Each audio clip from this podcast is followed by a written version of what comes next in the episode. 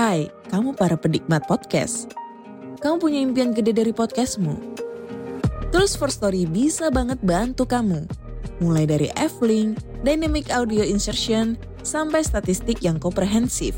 Semua ada di First Story. Gak ketinggalan kamu bisa monetisasi podcastmu lewat iklan dari First Story Ads yang bisa kasih kamu penghasilan dari setiap place podcastmu. Yuk gabung sekarang dengan klik di firststory.me.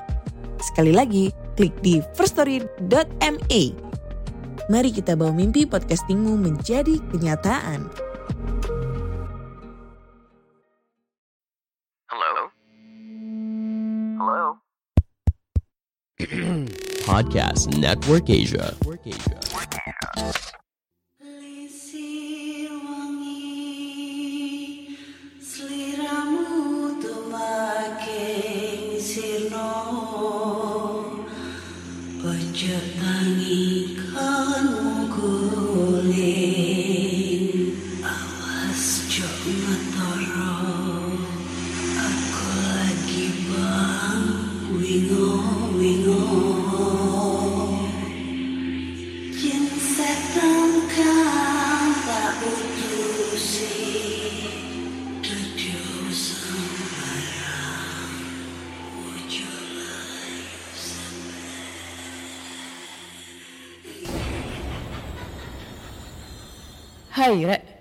iya apa kabar Ketemu lagi dengan aku si Ana di podcast kisah horor. Kita bertemu di episode 187 dan di episode kali ini akan membacakan cerita horor ataupun email berhantu yang sudah dikirimkan teman-teman melalui podcast kisah horor at gmail.com atau di Instagram podcast kisah horor serta Google Form yang linknya tersedia di bio Instagram podcast kisah horor. Gimana gimana gimana gimana gimana kabar kalian semuanya? Aku harap baik-baik aja ya. Hmm, di Surabaya udah mulai musim penghujan ya udah udah mulai hujan-hujan lebat lagi. Padahal sebenarnya ini belum belum bulannya ya. Masih bulan 9 gitu loh. Biasanya kalau musim penghujan. Nah, kalau di kota-kota kalian udah pada hujan belum? Udah mungkin masih mendung-mendung basah atau mungkin udah hujan deras. Ya, semoga di musim penghujan ini eh, teman-teman semua yang lagi berkendara ya tetap berhati-hati, jalanan licin. Terus semoga tidak ada eh, bencana-bencana alam lagi ya di tahun 2022 ini karena emang di awal tahun 2022 itu udah banyak banget bencana alam yang kita dapat. Semoga di tahun ini menuju 2023 yang gak kerasa eh, kurang lima bulan lagi ya. Anjir lah. Kak nikah-nikah aku guys. Semoga tidak terjadi bencana alam yang hebat lagi ya. Dan semoga eh, di tahun 2023 saya dan teman-teman yang lainnya yang ingin menikah semoga diijabahi ya. Untuk segera dipertemukan jodohnya. Ya. hmm. Oke. Sebelum kita ngebacain cerita-cerita horor nih, kita eh, ngebacain komentar dulu yang ada di Noise ya dari pendengar podcast kisah horor yang ngedengerin di Noise. Di sini datang dari komentar Iya itu namanya nickname-nya ya, susah dibaca untuk nickname-nya. Dia bilang, saya dari Spotify, download Noise biar bisa komen di podcast Kak Ana. Aku ngefans banget sama Kak Ana, semoga podcastnya sukses selalu. Wih, thank you buat Iya itu namanya ya. Anjir lah, susah banget anjing namanya. Eh, buat komentarnya dan dukungannya, thank you banget. Eh, dari Spotify dia langsung download noise ya supaya bisa ninggalin komentar-komentar eh, di setiap episode podcast kisah horor. Ih keren banget nih dari Iya itu namanya ya. Anjing lah. Lalu komentar kedua ini datang dari hmm, Amegami. Dia bilang, gimana nggak cuma satu yang komen? Ini podcast episode baru nggak masuk di beranda bagian episode baru. Dan cuma yang follow yang dapat notif jadi pendengar luar bakal sulit buat tahu kalau podcast ini ada. Nah ini, ini sebenarnya gue nggak tahu konsepnya noise kayak gimana ya. Kalau di Spotify kan dia kan kayak menyeluruh gitu. Nah kalau di noise itu Hmm, maksudnya kalau di Spotify itu dia tuh ngepromoinnya itu yang pod, yang dia ya pod, semua podcast. Jadi kalau dari Anchor itu udah langsung masuk ke Spotify. Jadi semua eh, kita semua kan biasanya kalau ngepodcast itu medianya pakai pakai Anchor hostingnya. Tapi kalau Noise ini yang aku lihat mm, di berandanya itu lebih dia itu ngepromoin eh, podcaster-podcaster yang udah eh, original ataupun eksklusif di noise. Nah itu, jadi lebih ke situ sih mereka untuk ngepromoinnya. Jadi kalau misalnya ada eh, podcaster-podcaster yang bukan dari noise itu masuk di beranda noise itu biasanya pilihan, pilihan dari noise kayak gitu-gitu sih. Kayak ini kan ada 20 podcast cinta terbaik nih. Ada punyanya Jeremy Pauline yang gabung di Noise, Ibra dan lain-lain. Terus ini ada podcast sebelum tidur punyanya eh, dia gabung di PNA juga satu manajemen ada eh, puisi kamar yang satu manajemen, lalu ada lover session, ada cuma sharing juga yang satu manajemen. Jadi ini beberapa ada yang pilihan, beberapa ada yang memang original dari noise gitu. Tapi ya gue bersyukur banget kalau sampai detik ini eh, podcast Sisa Horror di noise udah ada 2200 lebih followersnya ya. Thank you banget buat. Hmm. Oke. Langsung aja kita bacakan cerita horor dan cerita pertama ini datang dari Google Form dari Sabrina yang berju- berjudul Teror Satu Minggu Pocong Tetanggaku. Kali ini aku mau cerita soal teror pocong yang aku alami di daerah rumahku. Cerita ini terjadi kira-kira lima tahun yang lalu, di mana ketika aku duduk di bangku SMP. Berawal dari seorang tetangga yang mungkin bisa dibilang hanya berjarak beberapa petak dari rumahku. Awal mula kejadian teror itu terjadi ketika tetanggaku, sebut saja namanya Pak Dewa. Kira-kira dia berumur sekitar 30 tahunan. Dia punya dua orang anak dan seorang istri. Setauku si Pak Dewa ini merupakan orang yang sangat introvert. Dan dan pekerjaan Pak Dewa ini tidak menentu. Kata orang-orang sih beliau bekerja sebagai pengamen dan kadang juga kerja serabutan. Pada saat malam Jumat, di hari sebelum kita tahu bahwa mayat Pak Dewa akan ditemukan, ada suara seperti burung gagak. Biasanya, entah itu pertanda atau apa yang masih diyakini di daerahku bahwa akan ada orang yang meninggal dunia. Pas tengah malam di malam Jumat, saat itu pula tiba-tiba banyak orang-orang berlarian dan ada sirine ambulan dan polisi.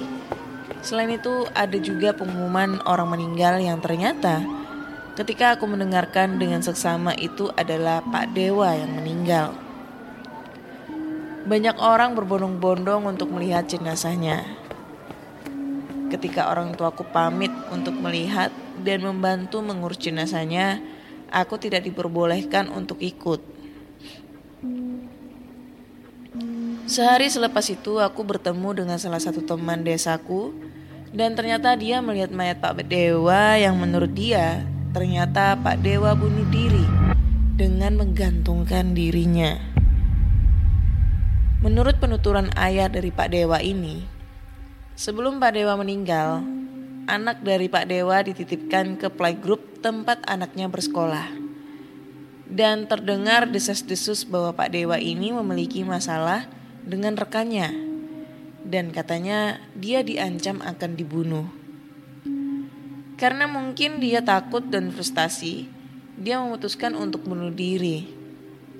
Seperti itu penuturan dari bapak dari Pak Dewa ini. Selepas kematiannya itu, malam yang tadinya eh jangan menjadi sepi, mencekam dan menakutkan. Banyak kabar yang terlintas bahwa arwah Pak Dewa ini gentayangan di jalan dekat rumahnya. Sedangkan banyak orang yang memang melewati jalan ini ketika akan pergi ke jalan utama. Suatu ketika ada seorang nenek yang akan pergi ke masjid untuk melaksanakan sholat subuh. Ketika saat melewati rumah almarhum, tiba-tiba ada sekelebat jarit jarit yang katanya itu adalah tali yang digunakan untuk bunuh diri ketika itu. Nenek itu pun langsung shock dan pingsan.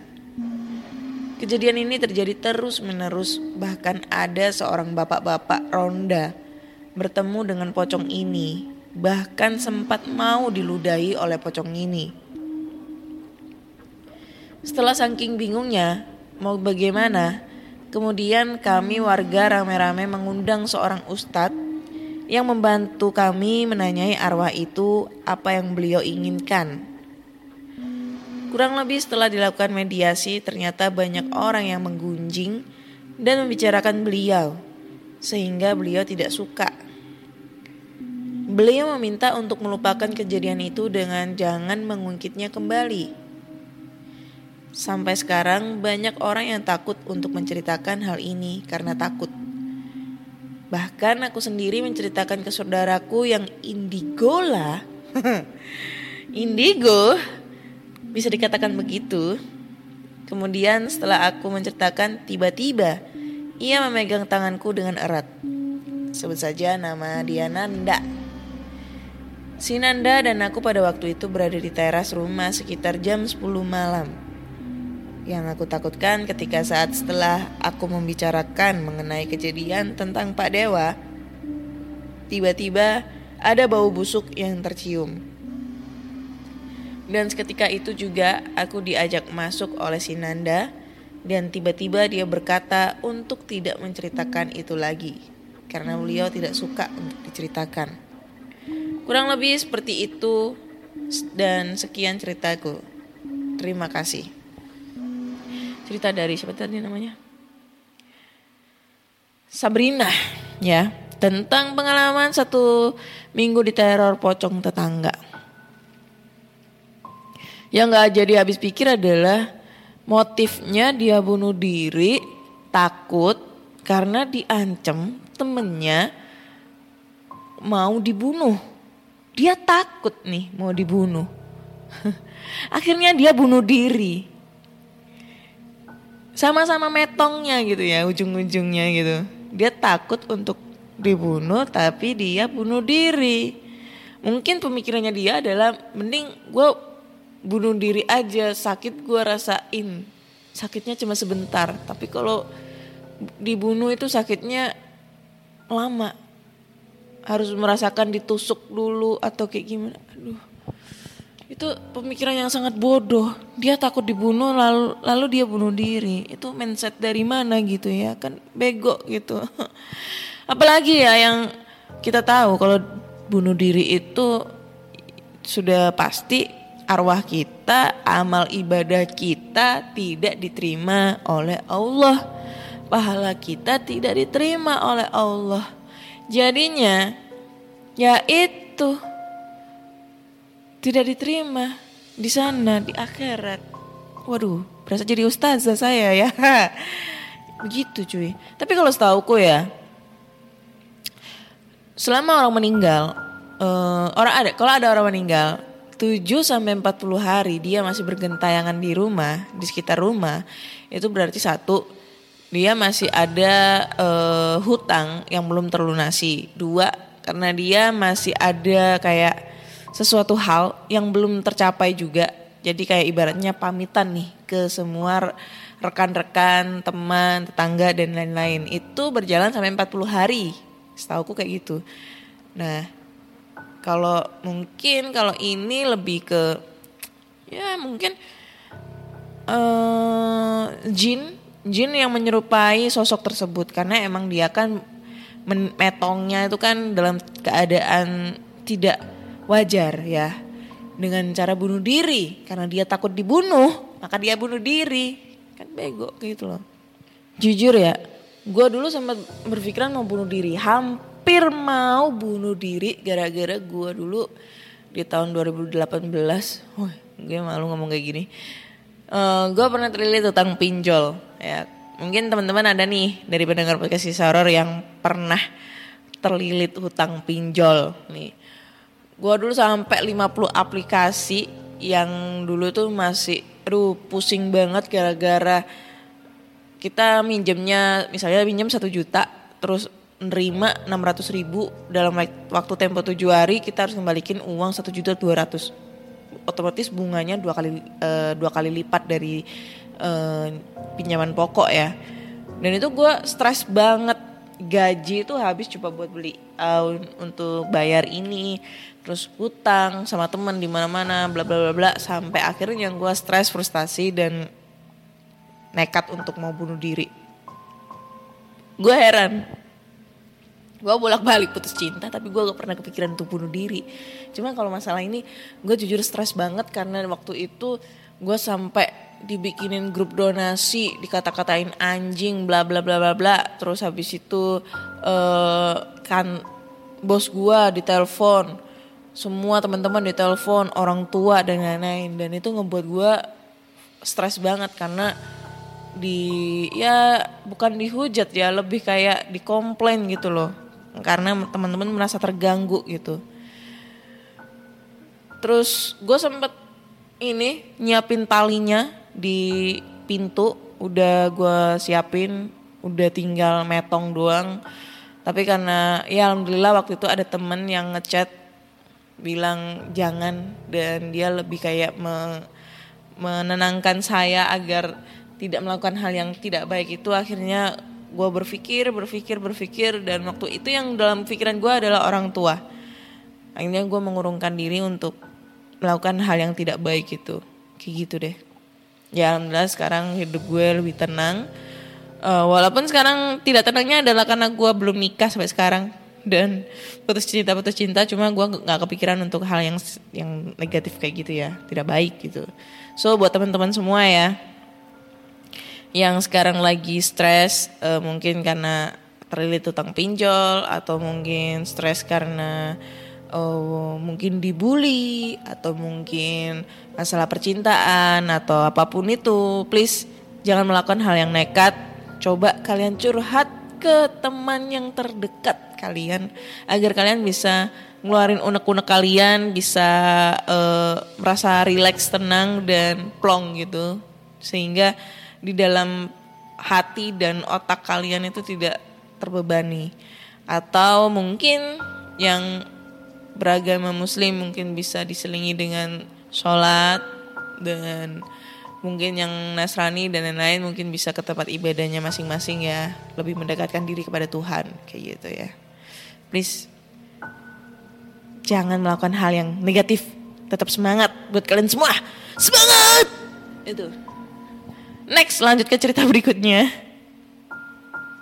Cerita kedua ini berjudul unggah ungguh oke. Di mana pun kita berada, ada baiknya kita menjaga sopan santun supaya terhindar dari hal-hal yang tidak diinginkan. Setiap tempat punya tata cara sendiri dalam hal kesopanan, termasuk juga tempat-tempat keramat. Pertama, pesarean. Om Joko adalah seorang tukang bangunan. Beliau bekerja di berbagai jenis proyek, yang besar maupun yang bersifat perseorangan. Suatu ketika Om Joko mendapat orderan di suatu tem di suatu pesarean. Yang mana tempat itu masih aktif dikunjungi turis domestik ataupun orang-orang dengan tujuan khusus. Sore itu seperti biasa, Om Joko membenahi pekerjaannya. Ada sedikit rasa was-was di benaknya. Berkali-kali dihisap rokok yang dia bawa dari rumah dipukulnya pundak kirinya beberapa kali. Capek banget, pundak sampai berat gini, terutunya. Tiba-tiba terdengar suara. Merasa dipanggil, Om Joko mencari asal bunyi. Asal bunyi. Shh, bunyi itu terdengar dekat sekali. Namun Om Joko masih belum menemukan pemilik suara. Nyari siapa? Sebuah suara berat terdengar tepat di pundak kirinya. Om Joko sontak melirik, melirik di arah kirinya dan sebuah kepala bertengger di pundaknya. Sosok kepala itu berwajah nenek-nenek dengan mata merah dan wajah retak-retak. Om Joko terperanjat manakala sosok itu memiliki tubuh ular. Wajir. Dawuh-dawuh. Sosok itu mengoceh dengan nada marah dengan bahasa Jawa kuno. Tak lama sosok itu menjatuhkan diri ke tanah lalu hilang. Om Joko tak seberapa paham yang dikatakan nenek ular itu. Hanya saja biasanya hal ini terjadi saat ada yang melanggar aturan pesarean. Setelah itu Om Joko segera kabur dari lokasi sebelum yang lainnya muncul. Lain ladang, lain belalang, lain lubuk, lain ikannya. Perbedaan antara tempat umum dan tempat keramat memang sudah diketahui masyarakat yang kental akan unsur budaya. Di antaranya ada yang tak seberapa ketat peraturannya, ada pula yang ekstrim. Doni saat itu tengah berduka. Dia baru saja terkena PHK dari kantornya Tekanan hidup membuatnya ingin refreshing sekaligus mencari pencerahan. Suatu malam dia mendapat ide untuk mengunjungi kuburan milik seorang babat alas atau pendiri kampung. Awal perjalanan tak ada masalah. Hingga sekitar 100 meter dari lokasi tiba-tiba Peci Doni seperti ditekan. Saat dilihat ada tangan yang menekan pecinya.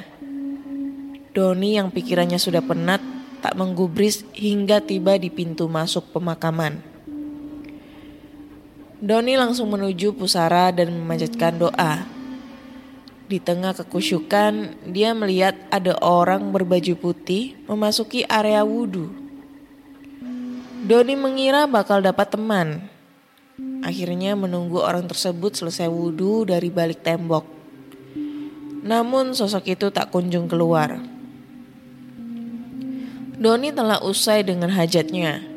Tiba-tiba dia dibarengi seekor kalong yang panjang rentangnya sekitar satu setengah meter.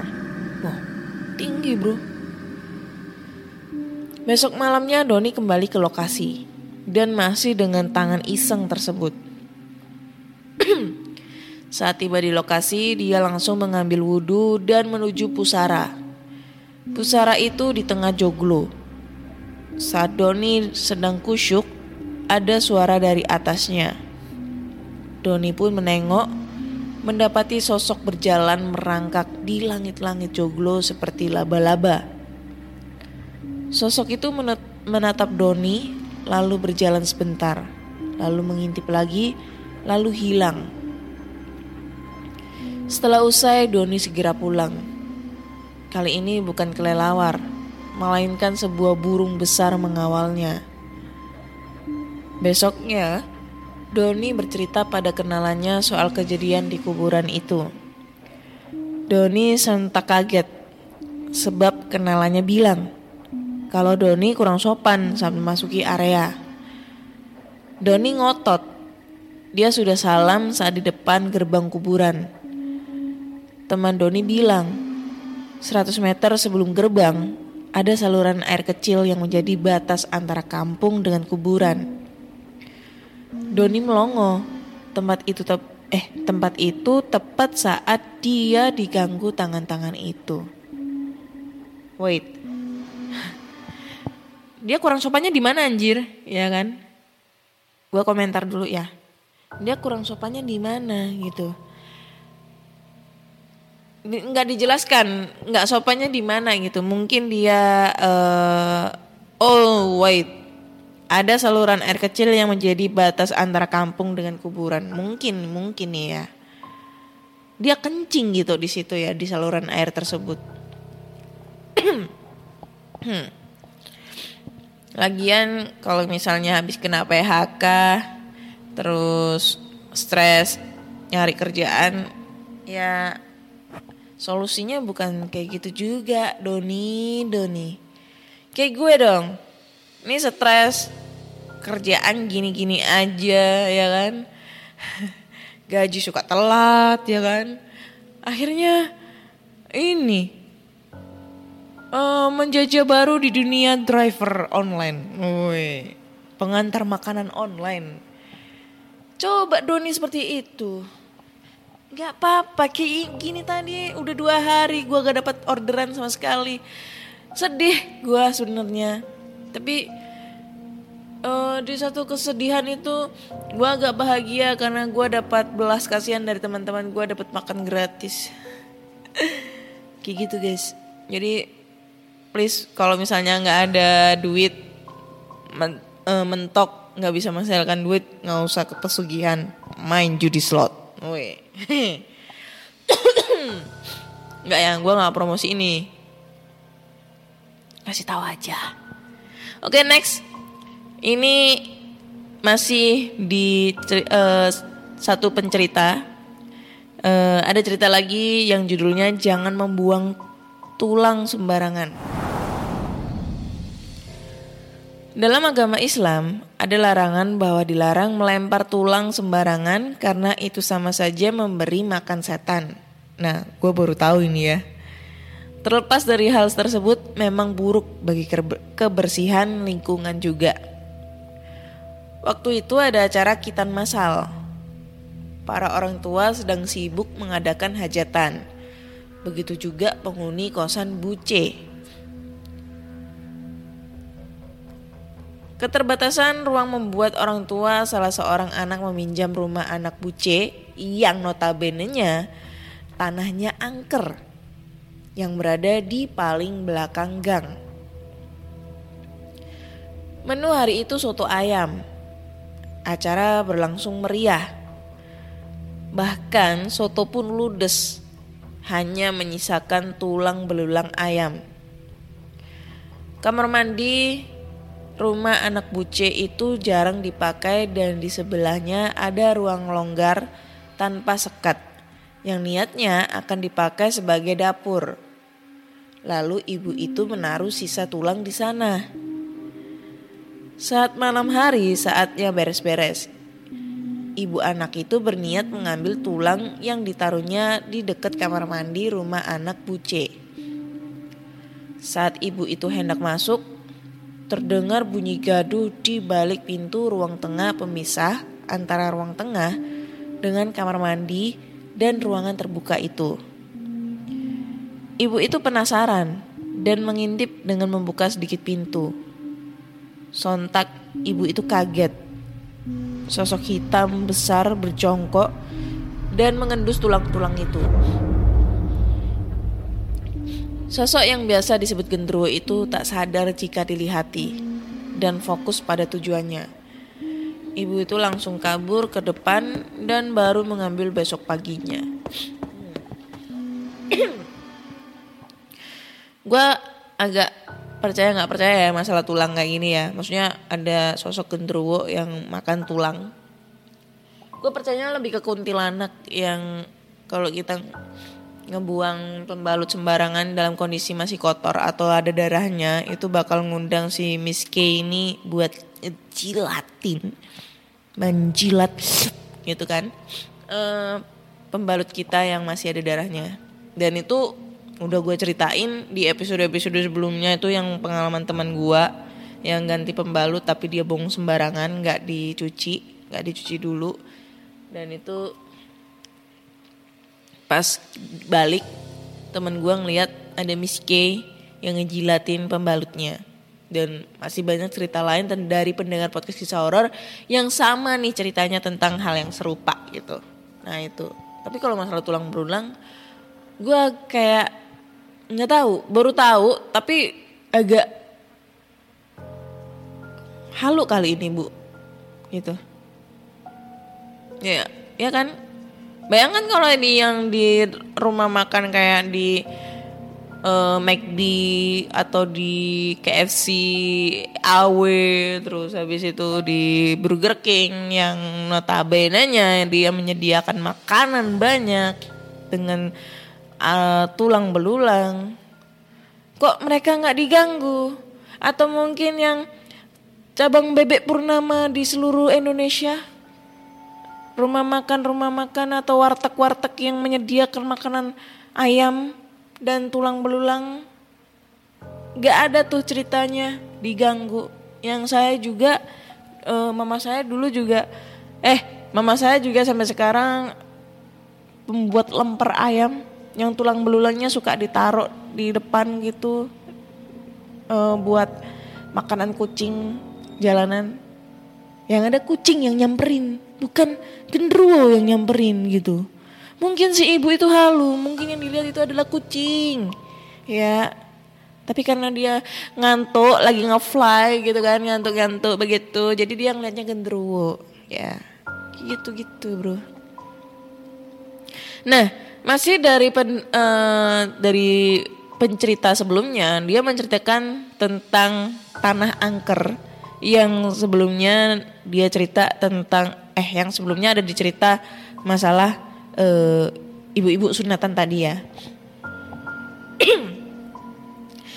nah, masih di dalam satu cerita nih kak, aku mau ngebahas tentang tanah angker yang sempat aku ceritain tadi di cerita ini ada dari bagian Pak A, sebut saja Pak A, dan Bu C. Pak A dan Bu C ini adalah pemilik tanah angker ini. Jadi, saat saya masih SD, ortu dan adik saya pindah keluar kota. Di sana mereka menghuni satu di antara beberapa kamar di sebuah kosan. Suasana kala itu masih sangat asri. Ada kebun di depan dan di belakang kosan. Bagi mereka yang benci dengan suara bising kendaraan, mungkin kosan ini adalah pilihan yang paling tepat. Namun, ada sesuatu yang tersembunyi di tanah kosan ini. Awalnya saya kurang percaya dengan cerita yang disampaikan bapak ini. Bagi saya, kisah sebuah tanah tanah yang angker itu seperti di film-film namun dengan kemampuan Bapak, saya menggali informasi. Ternyata ada banyak kejadian di atas tanah tersebut. Pak, ceritanya apa aja? Tanyaku pada Bapak. Banyak, mulai dari setan wanita itu saja. Bukan sebuah urban legend, hanya sebuah kepercayaan lokal yang hanya segelintir orang saja yang tahu.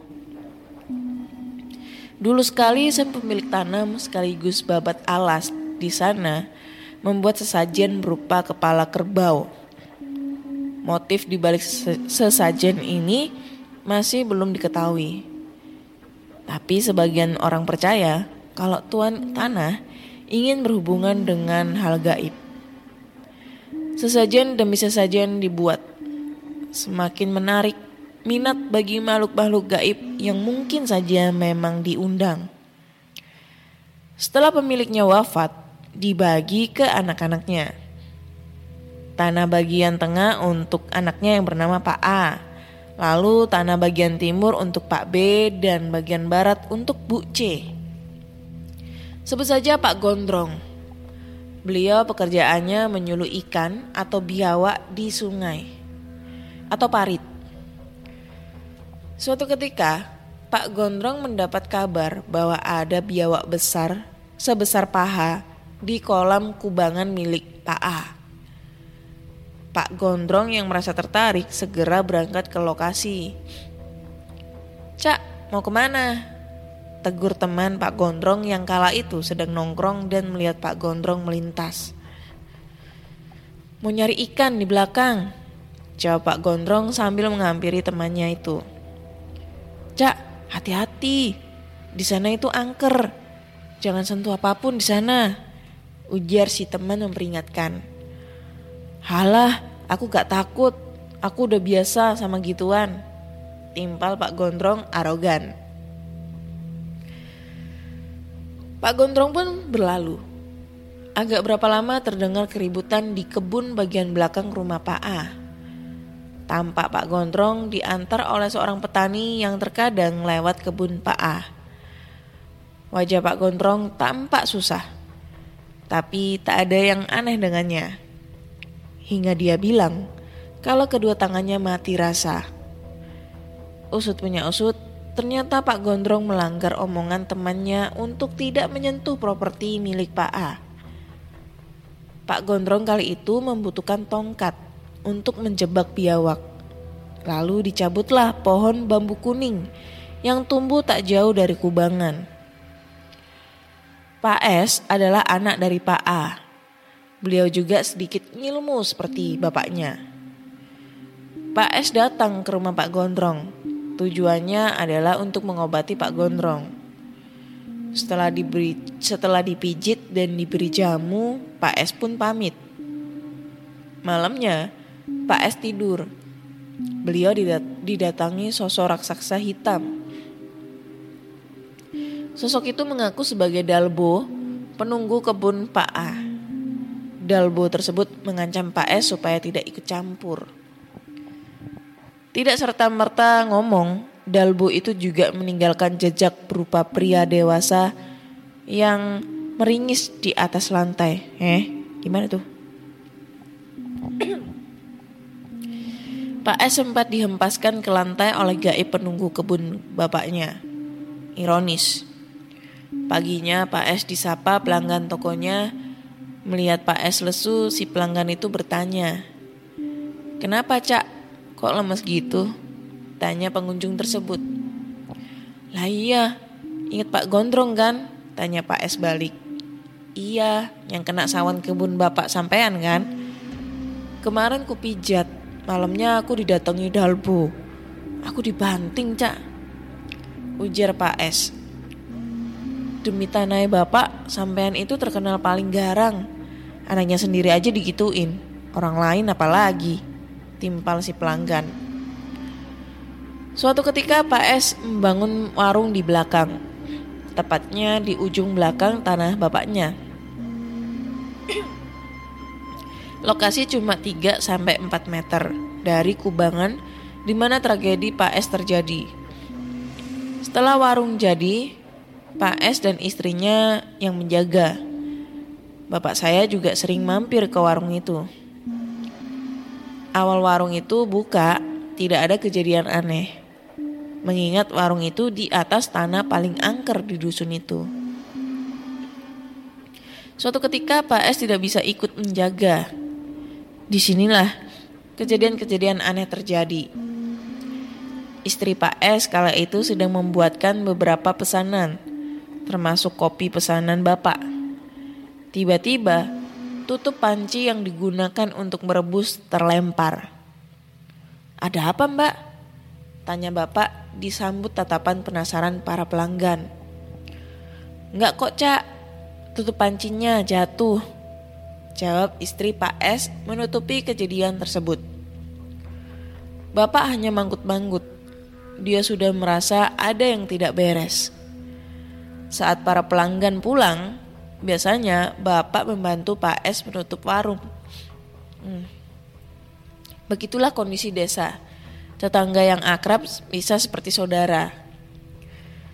Sebelum tutup, istri Pak S mencuci gelas bekas kopi Bapak.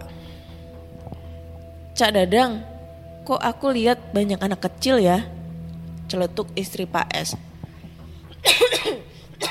hmm. Ah, sampean, mana ada anak kecil main malam-malam begini? Ujar bapak yang kala itu membantu memasukkan kursi. Cak, ada wanita juga. Seru istri Pak S. Ayo udah cepetan, timpal bapak. Akhirnya mereka kabur ke rumah masing-masing. Bapak sering sekali nongkrong di warung. Terlebih lagi saat Pak S tidak ada di tempat. Selain membantu war menjaga warung yang hanya ditunggu oleh wanita, Bapak juga kerap lagi, kerap kali memergoki istri Pak S mesra-mesraan dengan seorang pelanggan. Kalau Bapak di tempat, pasti orang itu sungkan, nggak mau beraksi. Ya, secara Bapak sama Pak S sudah seperti saudara. Suatu malam saat tidak pelang tidak ada pelanggan, istri Pak S mencuci gelas di dapur. Lokasi dapur itu menghadap kubangan air. Saat sedang membasuh gelas, tiba-tiba ada suara tangisan. Suara itu terdengar sangat jauh. Istri Pak S cuek saja. Lalu saat hendak mengambil lap, dia mengambil kain putih di sebelahnya. Kondisi istri Pak S yang melihat ke bawah sadar ada yang aneh dengan kain putih tersebut. Dia mengangkat wajahnya dan istri Pak S kaget bukan kepalang. Pasalnya, kain itu milik sosok wanita yang dia lihat kemarin. Sosok yang terkenal dengan jika suaranya dekat, maka orangnya jauh.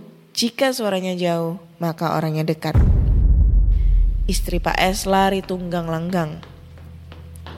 Suatu ketika ada sedikit kehebohan di warung. Istri Pak S ketahuan selingkuh.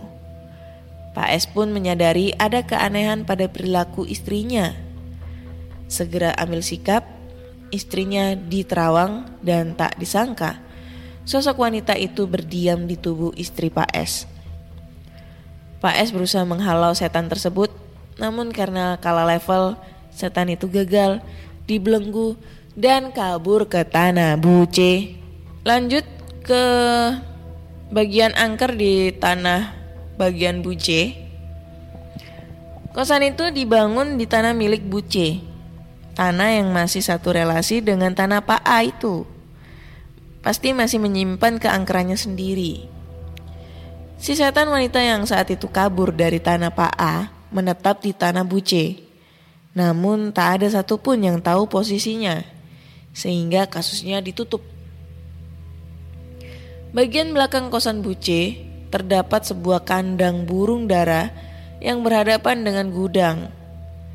Suatu malam, burung dara milik putra Buce ini berisik sekali penghuni kosan paling belakang adalah keluarga saya, sehingga lumayan terganggu. Ibu saya yang saat itu merasa gak nyaman berteriak protes.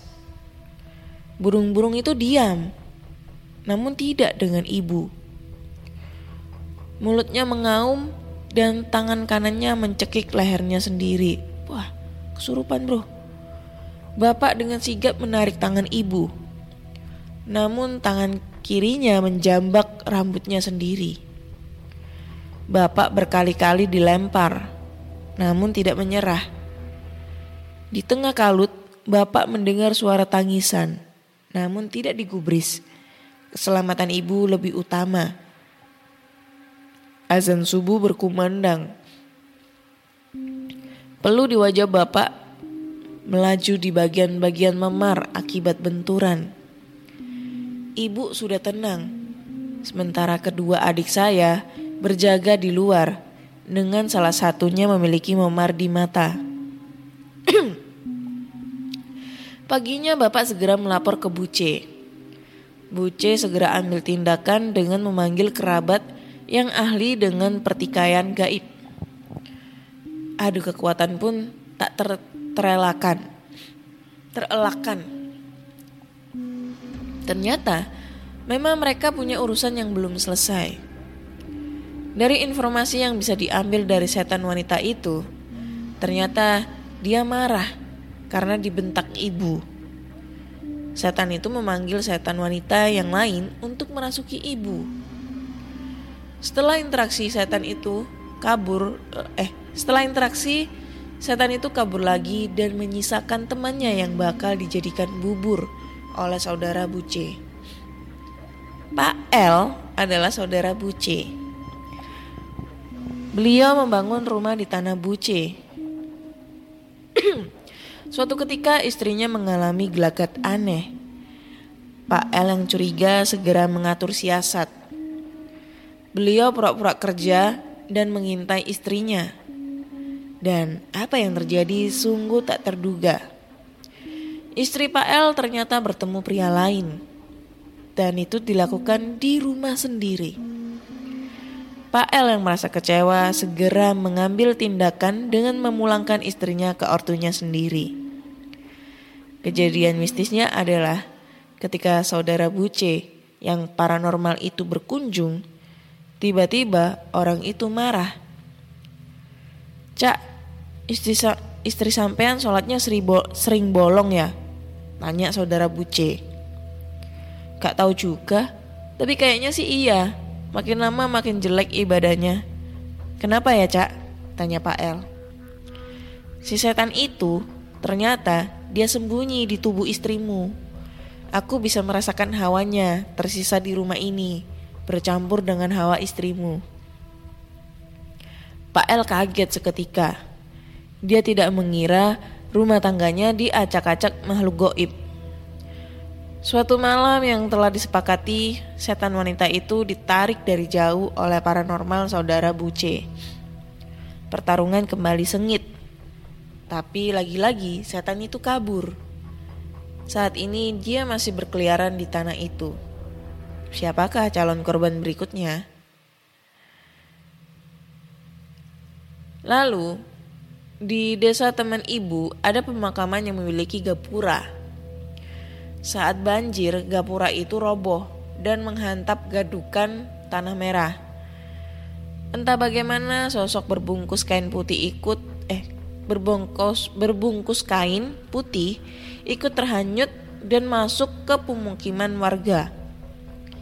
Besoknya warga yang melintas dibuat heran. Pasalnya ada rumah yang terbuka lebar tapi tak tampak tapi tak tampak penghuninya. Mereka memanggil-manggil pemilik rumah, namun tak ada respon. Beberapa orang warga mulai khawatir dan berinis berinisiatif masuk. Bukannya menemukan pemilik rumah, mereka justru disambut sosok berbalut kain putih yang sedang mengambang. Waduh. Warga sontak terkejut, pasalnya jenazah itu adalah jenazah yang baru dua hari dikebumikan.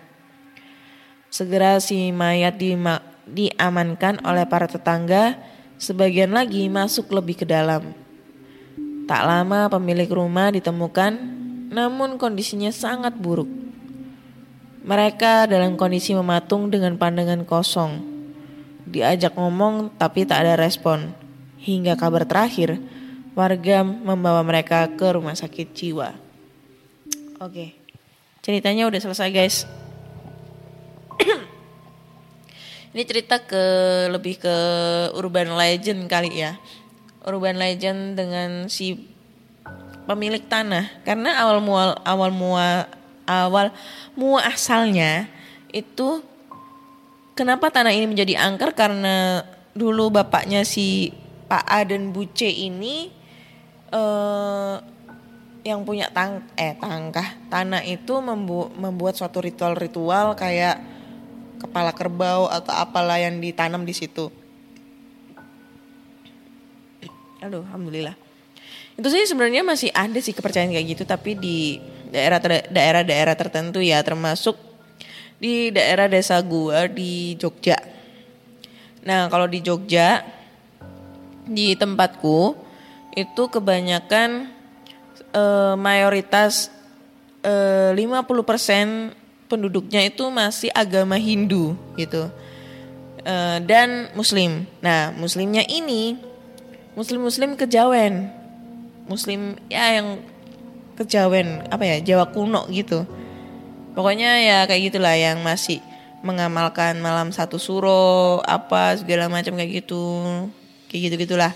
Nah, gue pernah tahu dan pernah lihat sendiri. Jadi zaman dulu waktu masih kecil itu tetangga tetangga rumah nenek ya jaraknya rumahnya itu beda lima apa empat rumah gitu.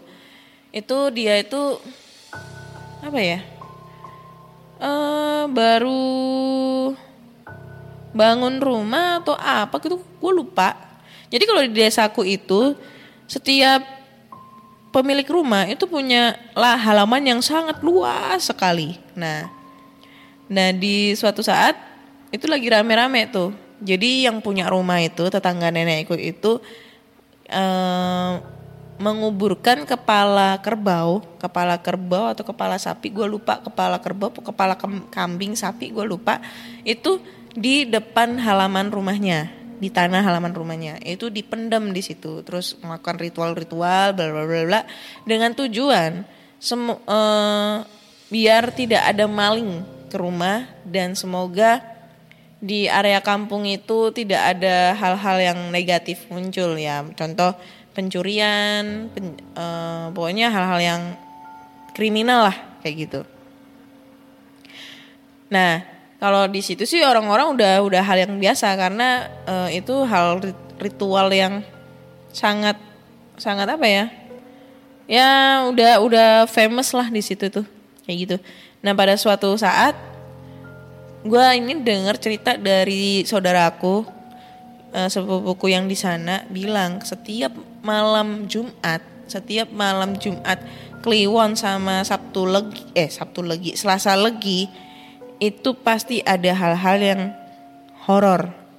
Entah itu eh, ada wanita kan rumahnya nenekku itu depan itu udah pematang sawah gede banget udah sawah-sawah semua jadi in, sisi sisi kiri itu rumah depan seberangnya itu sudah sawah-sawah jadi ada tetangganya di sana itu yang lihat wanita yang lagi ngambang maksudnya lagi kayak terbang gitu. Terbang di atas padi di tengah sawah. Terus ada lagi kayak ngelihat sosok hewan. Tapi hewannya ini modelnya kayak manusia cuma jalannya kayak merangkak kayak eh, manusia serigala gitu tapi bukan serigala. Kayak monyet atau apa gitu loh nggak tahu gue lupa banget itu udah cerita lama banget sih sebenarnya. Gue baru inget terus abis itu banyak banget lah hal-hal horor kayak gitu. Nah tapi mereka percaya makhluk-makhluk itulah yang ngejaga kampung mereka supaya kampung mereka aman. Kayak gitu. Itu masih ada sih. Gue nggak tahu kalau sekarang masih ada apa enggak tapi zaman gue masih kecil dulu sebelum adanya gempa Jogja dulu itu masih terjadi ritual-ritual seperti itu. Kayak gitu deh Oke, kayaknya cukup sekian dulu di episode 187 kali ini. So buat teman-teman semua yang pengen ngedengerin podcast kisah horor, eh, ka- kalian langsung aja dengerin di Spotify, Google Podcast, Apple Podcast, dan di Noise. Jangan lupa kasih rating bintang 5 untuk podcast kisah horor di Spotify karena kalian sekarang udah bisa kasih rating bintang 5 ke kak ya untuk podcaster kesayangan kalian. Dan jangan lupa tinggalin komentar kalian di Noise di setiap episodenya karena di setiap episode terbaru gue bakal ngebacain komentar-komentar kalian gitu. Akhir kata saya Ana undur diri dan terima kasih sudah mendengarkan podcast kisah horor. Bye bye.